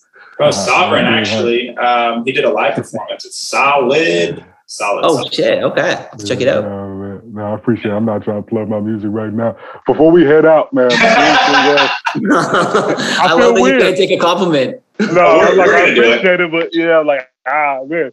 But um, yeah, just um, so November fifth, we got the track releasing, and then anything else you just want to leave the folks with. Obviously, you know, you're hitting them up other places, but any last thoughts you want to leave people with? Links we should throw in the bottom for you. Yeah, um, just um, check check out Instagram, MD Motivator. Um, if you're following already, thank you so much. And some big things planned the rest of 2021. And don't forget that you matter most. Prioritize you. That's it.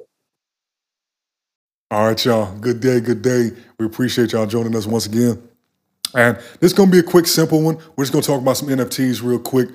There were some interesting developments here recently in the space, in the sector. And, you know, we care about y'all. We're trying to look out for y'all. So, thought it could be valuable to just put a few things in front of you so that so that you may be able to take advantage of it. So the thing I was saying was interesting this past week was that I can't remember his name off the top of my head, but there was some executive at OpenSea, and he was found to be buying NFTs. After he bought them, he would then get them on the front page of OpenSea, get them hyped, then he would sell them. He did this numerous times. And so he got fired. And crypto Twitter was not kind to the man. Uh, like I said, can't remember his name on top of my head, but I thought that was interesting because obviously OpenSea is one of the most dominant platforms in the space right now. Well respected from what I know too. Yeah, exactly. You know, I mean, it's just so funny because a year ago OpenSea was so niche. You know, it's like talking to it was just so, so not known. Yeah, and, to be in it, in it, to to really know anything about OpenSea or yeah, connectivity to anything. Yeah, and so then to see this come out, immediately it just made me think back to decentralization of just like, okay, at the end of the day, when you have people running a company, you're always going to have some risk. Now, granted, I thought that it was, I, I, what I saw from it was, okay, cool. They're actually being honest and acknowledging that this did happen. Because how, how could you really prove it necessarily? So for them to come out openly, publicly, and then acknowledge, like, yeah, we're disappointed, and we let them go sort of thing. Part of me was like, all right, so why would I trust anything else that's put up on OpenSea? You know, because maybe he wasn't the only one doing it. But anyhow, that was kind of just the drama in the NFT space. I finished the rapid fire. So there was that. The rival to Spotify now, it's not a one to one with well, NFTs. rival. Yeah, so basically, what they're aiming to do is be a decentralized alternative to Spotify, mm-hmm. where everything is happening verified on blockchain. I think it's it integrates in some way, shape, or form. The streaming royalties are mm-hmm. paid out as well, but it's a platform called Audius. And TikTok actually Audius. Oh, Audius. Like Optimus Prime, like yeah. Audius. Mm-hmm. But they partnered with TikTok about two or three weeks ago. And then the price spiked like 30, 40%, something like that. And it came back down as things tend to do. But I saw a article yesterday mm-hmm. that Nas, Katy Perry, and a couple of people I can't remember off the top of my head invested in Audius. And so, you know, who knows how much that'll move the needle, but Nas, that if y'all don't know, he has been on a goddamn track record with his tech investments. He invested in Coinbase. He invested in, uh, I think he invested in not Afterpay. What's the other popular one? Affirm. Affirm. Yeah. I think he anyway. Look up Nas's track list on Angel Investments. No, it's ridiculous. On Twitter, they were talking about it about how much a few very prominent artists have made a lot of money from being early stage investors in a lot of things. Yeah, yeah. So just you know, word to the wise: you come up on a bag. That's the beautiful thing about crypto and blockchain. You can get into these venture investing sort of opportunities without needing to have five million dollars you know, in the eyes of the uh, the regulators in the SEC. But we had that go down. Also, Doja Cat, she put out an NFT uh, from a platform called One of One, and oh, that's what an interesting name. Yeah, I know. I thought literally when I saw it, I was like, yeah, we did it better. Our logo's better. But she and they released it. Most of what they're doing is on the Tezos blockchain. So mm. I don't know if you got any Tezos. If y'all don't have any Tezos, I do. Yeah, yeah, yeah. I got some for free from Coinbase. That's the only reason I have it. Uh, That's the only reason I have it too. hey, it's free money, man. Yeah, I ain't mad at it. Whatever. I'll, I'll take your education. Yeah. I'll take you three minutes. So they put out an NFT and they had that. and Then they had something else that was in partnership with. So Tezos just is it smart contract just built on top of Ethereum? No, it's its own blockchain. So basically, mm. that's like that's the category that was popping crazy so in? August. It's a smart contract platform. So these completely are layer ones. Separated, not completely separated. Completely separate. so here's the thing though, which is funny too, because like we talked about the other night, Solana crashed for a few hours. Yeah. Uh, a couple days ago. Yeah. But we're seeing rivals because basically anything that is actually a product or a service mm-hmm. has to operate via smart contract. And up to this point, and still today, the vast majority of those are built on top of Ethereum. The issue being people are not trying to pay these gas fees. The gas fees are stupid. it, it, trying to mint anything on Rarible, SuperRare, trying to even put a bid in on anything. Bruh. I'm like, okay, yeah, I want to put in uh, 0.0025 uh-huh. ETH for this, uh, but it's going to cost me, translate this back to dollars for a second, it's going to cost me $75 for the gas fees to bid five cents. No, it's wild. It's wild. Last night I was looking to exit a position and I was looking at, okay, I was jumping between Uniswap and 1inch uh, and 1inch is just like a, it routes things back and forth. So you can put yeah. in limit orders and whatnot. The same transaction, $54 on Uniswap on 1inch, $570 it was quoting me. Now I lie. Yeah, nah. I don't want to be paying 54 fucking dollars, but no, you know. But if it's 50 or it's 500, I'm gonna take the 50. You know what I'm saying? So I think they're gonna see some success. The platforms I think they could, they you know, just from a branding standpoint, a UI, UX standpoint, it, I, I, don't love it, but uh, but I think being on Tezos, it'll do well. So we got audience, we got one of uh, the other thing to look out for is Royal.io, and that's from 3LAU, and he's a electronic music producer, and they're not launched yet. I think their goal is to launch sometime he jumped Q4. heavy into the NFTs though from the from the onset. Bro, he went dumb on it. Yeah, man. And so he's the co-founder of this platform. Maybe he's just the founder. I don't want to take away credit from the man, but I think they're looking to, to do some mm-hmm. sort of launch or have their product live either Q4 or Q1 of 2022. Uh, what else? What else? And then basically just, and we spoke about this, but just the the pivot from NFTs only being able to exist on top of Ethereum to every other smart contract platform going out of its way to integrate them. So uh, a move I put some bread in about two or three weeks ago was ICP, Internet Computer Protocol. Now, granted, it's still buggy and it's still mm-hmm. it's still I, am gonna use the word trash, but it's it, it's very lackluster at this moment. But they did a launch of some NFTs, so I was like, cool, everything NFT is popping. Let me put some bread in because it. I don't see how I could really go too much lower. It already crashed like over 80% from when it launched.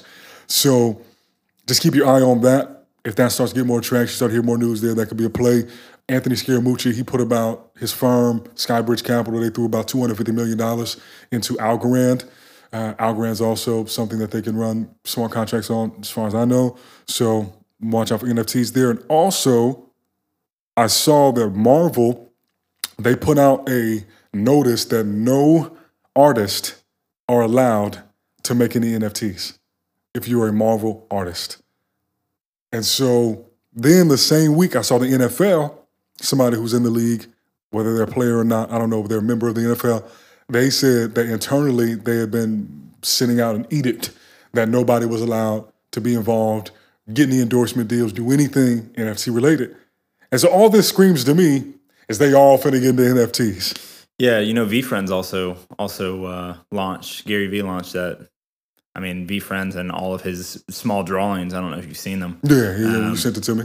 There, I mean, there's already money flying all over the place from that because mm. Gary Vee, even though uh, he tells, he'll tell you straight to your face, you shouldn't be, and we've talked about this before, you shouldn't be consuming all my content. If you are, that's kind of a problem. Mm-hmm. But because of his his quantity and quality of what he puts out uh, with the team that's behind, you know, Gary Vee, the personal brand, 27 people. So uh, you can imagine that if you're consuming everything, you're consuming the work of 27 people working behind the scenes. Um, he'll even tell you to stop, stop listening, but he does have somewhat of a cult following. So those drops of those initial, all of the VeeFriends mm-hmm. going stupid, stupid money flying around. Mm. I believe that he airdropped some some stuff to some people, and mm. then from mm. there, uh, people are starting to resell and stuff already happening. And good on him. Hell He's yeah. monetizing the the uh, the attention there. It's interesting. We also have um, somebody that we might bring on the podcast at some time in the near future that I was talking to about getting in the NFT space. Also, my boy um, that used to bartend with me, he just released a uh, you know a hundred hundred photo collection. I'm interested to see the uh, the crossover of what they do with the potentially sexually explicit content though on mm-hmm. these platforms because they're not you know there's no there's no gatekeeper for people that are under 18 and technically you know international law and with with how it has to do with censorship for uh, nudity and what have you there's a lot of platforms big tech is very anti mm-hmm. in some cases very anti nudity and then in yeah. other cases car blanche do whatever you want we want the eyes uh, so i'm interested to see what happens there on the NFT side. But if y'all don't know what NFTs are, I would definitely recommend. Uh, I'm sure Native Assets has some um, some public information, public facing information. 1:37 p.m. also has a really great breakdown that's like 100 pages mm. of everything to do with NFTs. Not so much the tech necessarily, like the code that everything is built on, but the application and, and what that whole team thinks is going to be moving forward uh, into. Also, I know at uh, at some point um, you know, the course that Sae'Von's probably going to talk about here in a second that I'd actually like him to go into uh, everything DeFi, blockchain, etc. Going to walk you through some stuff on on some NFTs, but NFTs actually, and I saw this on Mintable. You can use a credit card now on Mintable. Yeah, so that is which is, is interesting because the last time I was on there, you could only uh-huh. you know they covered gas fees and you could mint whatever you wanted, however much you wanted. I know, uh, I believe Cuban got into that and a few other people got mm-hmm. into that, but now they have a credit card solution in there to go ahead and purchase. I was like, oh, mass market, man, you got to make it easy. Google, they I, I, don't think they bought a part of it, but they partnered with Dapper Labs. They were the ones that were behind the Flow blockchain and the NBA Top Shots. I was about to ask if that was Top Shots. Yeah, yeah. so they partnered with Google. So they're gonna pop, and uh, and yeah, the whole onboarding process needs to be more seamless for people. And what I would say, and once again, I'm as they say in the crypto Twitter, I'm trying to give y'all some alpha out here. There's a project called DeRace, and the ticker is D E R C, and it is Dirk. Yep Dirk, and it is poised to be the first blockchain-based horse gambling NFT product. Oh wow. Interesting. so horse racing, uh, the stadiums will be NFTs. The horses are NFTs. You can place bets on these races, and, and they have a a verifiably fair and transparent uh, mechanism that basically determines the skill sets and just makes it all where you know most betting sites in the traditional world is always rigged. So because of how the blockchain and this, this is an Oracle based thing, but you can verify randomness.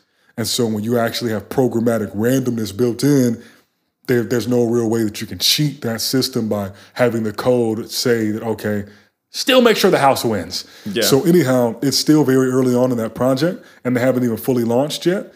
So yeah, and I got to shout Alex Becker. He, uh, which was funny when you sent me the Hyros thing earlier this week, because I've been following Alex Becker all year, because uh, he pivoted super hard into crypto.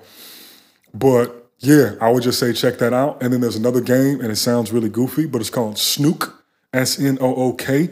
It's kind of like Snake, but it's all NFTs, and it's kind of one of those things where you got like one life. If you die, you lose it. But then, to my understanding, when I looked at it a few weeks ago, you can revive yourself, but you got to buy yourself back, and then it's just it's it's an NFT based thing, and so something that Alex Becker and another guy named EllioTrades on YouTube they really made abundantly clear to me is that NFTs are going to pop the absolute hardest in video games, and that's yet to really happen in earnest. Uh, Axie Infinity is is one of the greatest examples of it. It went from, and I felt like a fucking imbecile because I was watching Axie Infinity since January, and that shit was not even four dollars, and that shit ran up to like eighty something dollars. Uh, but anyhow, it's just a way to kind of trying to stay ahead of some of these trends. But uh, but to your point about the sexually explicit content, there's a platform called Nafty, so like nasty, but Nafty, and they launched recently.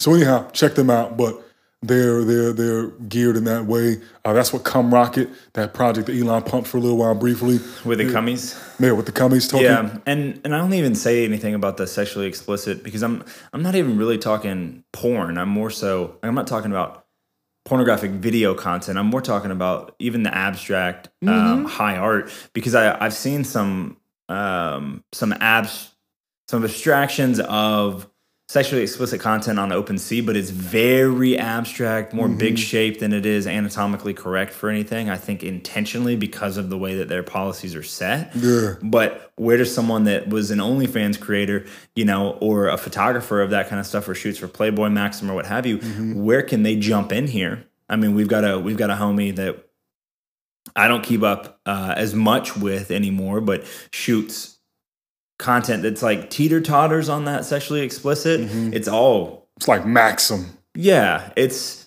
yeah. I mean, the stuff looks great, but it's it's interesting because I'm I'm wondering like where can you sell that and where can you not because there is no gatekeeper if it is yeah. truly decentralized there's no one like hey check this box to make sure you're 18 yeah so that's where the guidelines come in but literally nafty is a platform yeah. for it NAFTR is another one. I don't know if they're mm. the hmm. same company. Very similar names there. Yeah, because I saw NAFTR a few weeks ago and I almost bought some just off of like just the wave. Uh, but anyhow, Napster. Yeah, right. so there are platforms that are available and, and, more popping up over time, but it's still about which one's going to really gain that traction. Yeah. Uh, and I think that OnlyFans is in a really good position to make a pivot. Well, you know, they just rolled back their sexually explicit. I, I'm pretty sure it was all just a, a sham to they said that they were going to kick everyone off that was doing sexually explicit yeah, content, and they yanked it back. Yeah. When half of, I'm probably over half of their user base was like, "Oh hell no!" No, for sure. We literally made y'all rich. Yep. I looked into that and I put an article out on LinkedIn about it, and there's a part in the book about it, but because uh, they were squeezed in before you know sending it to print, but basically they were claiming that their banking partners were going to drop them about it. Uh, mm-hmm. But then they ultimately walked it back. And so then I was just reiterating to people the power of direct payments and direct transaction ability. And Absolutely. to me, it's a no brainer that they should integrate digital asset payment infrastructure into their platform because there's so many different fucking ways you can do it these with days. auto splitting. I mean, the same way that Stripe Connect does it traditional mm-hmm. finance for transactions. I mean, that is essentially what the NFT side, but it's verifiable and it's yep. not centralized. Like that, mm-hmm. I think that that's actually and it's not something I even put together until I'm sitting right here in front of you. That Stripe Connect is a traditional way to auto split payments, mm-hmm. and there's other other payment processors that have that. But Stripe could say, "Hey, we're not going to deal with porn. Yeah. Hey, we're not going to deal with this because there's a booby out." Yeah. And someone that's invested in us is not going to let us do that. That owns the majority of us. Or yeah. I think it's I think it's very interesting. There's you know it's kind of carte blanche out here. There's all kinds of stuff going on left, right, and sideways. But why not go ahead and fortify yourself from any centralized capability to take you down. Like we we've seen with uh, with people just open their mouth a little bit too much on Twitter. Mm-hmm. Like I I don't think it, it's necessarily a good thing to go and your whole the whole capability of you being able to make money, you know, whether it be in in music and art and whatever, NFTs are going to go a ton of different places. Mm-hmm. Right now, they're looked at as just quote unquote faux art for some mm-hmm. and, and new art and new age and whatever, rip possible, whatever, whatever the hell you want to call it. But I think it's interesting that there might be a place here where a lot of people don't necessarily need 360 deals anymore to make the kind of cash that they used to make because yep. they don't need the promotion because it's not, there is no gatekeeper. If you can get out there mm-hmm. and you can generate attention, whether it be through, you know, what you're doing, you know, showing up to Met Gala with a with a bloodstained dress or yeah. or whatever have you. I mean, legitimately, AOC could probably make a lot of money on the blockchain. Absolutely. By releasing NFTs about her, the ideology that she spouts all, all the time. Yeah, man. I mean, with the with the loot boxes that were pumping about a month ago, literally loot familiar. boxes. Yeah, bro. And I fucked up because I saw an article about it pretty early. And I just didn't pull the thread th- further because I'm like, I got other shit to do. Like, you can't jump down every rabbit hole. But basically, but you have to in this emerging. No, I mean, I've jumped on down a few rabbit holes that have been fucking blessings. Um, but you know, you can't catch every goddamn rabbit. No. And so basically, this dude was on Twitter, yeah. and he just made a tweet that said, uh, "What else do you do on Twitter?" But he said basically, "Boom, here's the contract address. Go mint it. They're free." And so when you went to the contract address, because this is something that even I wasn't aware of this uh, until Demarco brought this to my attention, but you can go and you can mint NFTs directly from the contract itself. You don't have to do it through any of these platforms. You can do it straight from the contract itself. See, right? And then you can right? re-reference it on any of these platforms because it's pulling on-chain data. So when you mint it, that's yeah. when you basically bought it. Uh-huh. So you can mint it directly from the contract, and then just like you always would, it's in your wallet now. Now you can send you it can to then now secondary can, and tertiary yeah, sell. Yeah, yeah, yeah. But you don't have to go through OpenSea or any of this other shit me. to get it. No, you can do that. You pay a higher fee, uh, because of just how the smart contract is executed. But for people who want to drop like immediately, you can do it straight through the contract once it's live. So this dude put this out there, and everybody went. I think it may have been ten thousand or seven thousand, mm mm-hmm. but they were these squares of text, similarly to how I was uh, ideating the urban eloquence stuff mm-hmm. a while back, and they were just boxes of literally text, and it was almost imagine you're playing Dungeons and Dragons, and it's reading out you know, when you like pick up an item on the ground and it's like Excalibur sword, um, pelt, can of peas, and it's just reading out like an RPG fashion, whatever the hell you just grab, whatever the loot drop was. Mm-hmm. That's all these boxes were. That's all these squares of text and said. So you put them together. And so when you mint the NFT, that was the NFT. These shits was selling for 50 grand, 100 grand. And based on anyhow, it was just another interesting, just just moment in real time of yo, this shit is so early. And people literally the definition of price discovery. Oh, what's this fucking square of text worth? A hundred thousand. They'd be like, oh, shit, run it. You can have it. yeah, man. Yeah. So so it's interesting times. And uh, last thing, I feel like we're just scattershotting. You know, it's like this is a just NFTs. CNN update. Yeah. And I, I don't know. We're not going to add a disclaimer on what NFTs even are on the front mm-hmm. end of this, but um, can you give like a like a, a 15 short, second, just like right. verifiable authenticity? Okay. Verifiable authenticity. Yeah, verifiable legitimacy. So, with that being the case, another thing I would recommend if people aren't familiar with it is Rally. So Rally, they have some really big backers, really big investors, but basically it's a platform. It's built on Ethereum right now that allows somebody to go in and it's geared towards social influencers, uh, YouTube personalities, people like that with big followings. You can go in and you can create a fan token. And so you can go in, create a token. Like BitClout? But less cryptic and less statusy, um, less like clout driven. And it's more like, yeah, just come on this bitch if you want to create a token. Here's the easiest way to do it. And you can do it in a cost effective way. Because as you know, and if you don't know, minting NFTs, fuck, like that's a barrier entry in and of itself. Extremely expensive yeah. for what you're, for, for, for the value that you have in that given moment. Yeah. You know, could mean that you make a lot of money on it down the road, but the, it's There's definitely upfront costs, yeah. And so it allows people to more easily, with a lower barrier of entry, go in, create a fan token. And Portugal the Man actually went and did this hey. recently. And, uh, you know, I was talking to my homeboy, uh, the drummer, about potentially doing this. Mm-hmm. He's working on some loot packs and shit. And yeah, it's just, there's a lot of different horses out here in the race. And also, too, Rally, they have a token. So, you know, not financial advice. I don't know. Maybe it'll pop. Coinbase is invested in them. Who the fuck knows?